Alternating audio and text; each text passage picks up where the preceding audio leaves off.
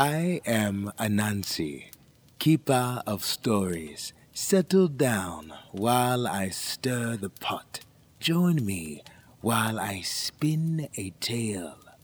Welcome to Anansi Storytime. I'm your host, Max Baskin. Today, we have a story about how Orunmila helped a mother protect her son. Our story is called How Orunmila Tricked Death, and it is based on the Apataki, traditional African tales of the Orishas. Our players are Sarah Davenport, Don Davenport, and LJ Donnell. Please enjoy. Come, sit, listen. I once heard a story that started like this. Now, as you all know, Orunmila, a respected Orisha, stands between humans and Olodumare, the king of the gods. He predicts the future and is in charge of destiny, usually communicating his wisdom through oracles to help people solve their problems.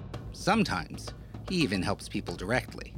One day, a woman came running up to him and clutched his shoulders. Orunmila, Oren Milla, Aiku is going around and around my house. This was serious because when Aiku, who is death, wants someone, she walks outside their house looking for a small hole or opening through which she can get in and take away the person inside. She wants to take my only son, my little boy. Aiku sent him a fever, and it's going to kill him if we don't do something. She started to drag Orunmila back to her house, sobbing the whole way. We have to hurry. Aiku may be getting into my house right now to take away my child. Orunmila smiled down at her. Don't cry, my good woman. But what shall I do? You have to help me. Don't worry. Go to the market and buy three baskets full of okra and take them back to your house. What about my child? I will go to your house and make sure that Aiku does not go in. Go to the market in peace. The woman went to the market and bought three heaping baskets of okra. When she arrived home, breathless from having run with those three baskets, she found Orunmila waiting for her. Here is the okra. What are you going to do with it? Hush! I have no time for explanations. He took the baskets from the woman, went inside the house, and quickly spread the okra all over the floors until they were covered by a thick carpet of okra. Don't worry. Aiku won't be able to do your son any harm now. Exhausted by the run to and from the market, and by the fear that had not let her sleep for days before, the woman collapsed on a cot and went to sleep. As she slept, Aiku watched from the window, and the child's fever rose. It is time to take this child away. I will make his illness worse. Aiku went up to the door and found that it was not closed all the way. She slipped in through the crack, hurrying to get to the child before the mother awoke.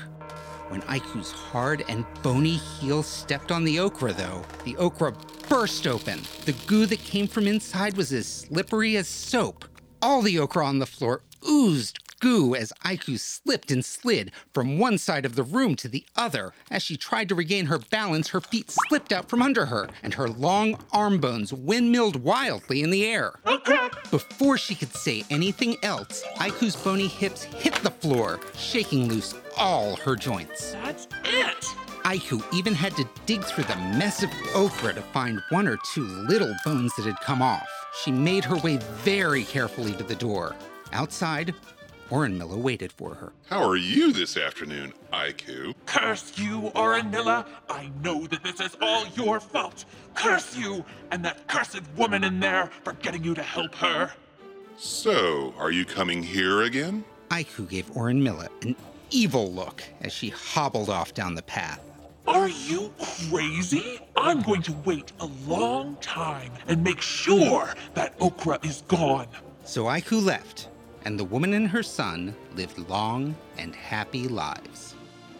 I hope you enjoyed the tale. When you return, perhaps I will tell you another. The tale of how Oren tricked death was adapted by Terry Barston. For more information on Anansi Storytime, visit us at spiderstorytime.com. Follow us on Twitter at Anansi Storytime and like us on Facebook at Anansi Storytime. Thank you for listening. We'll see you next time.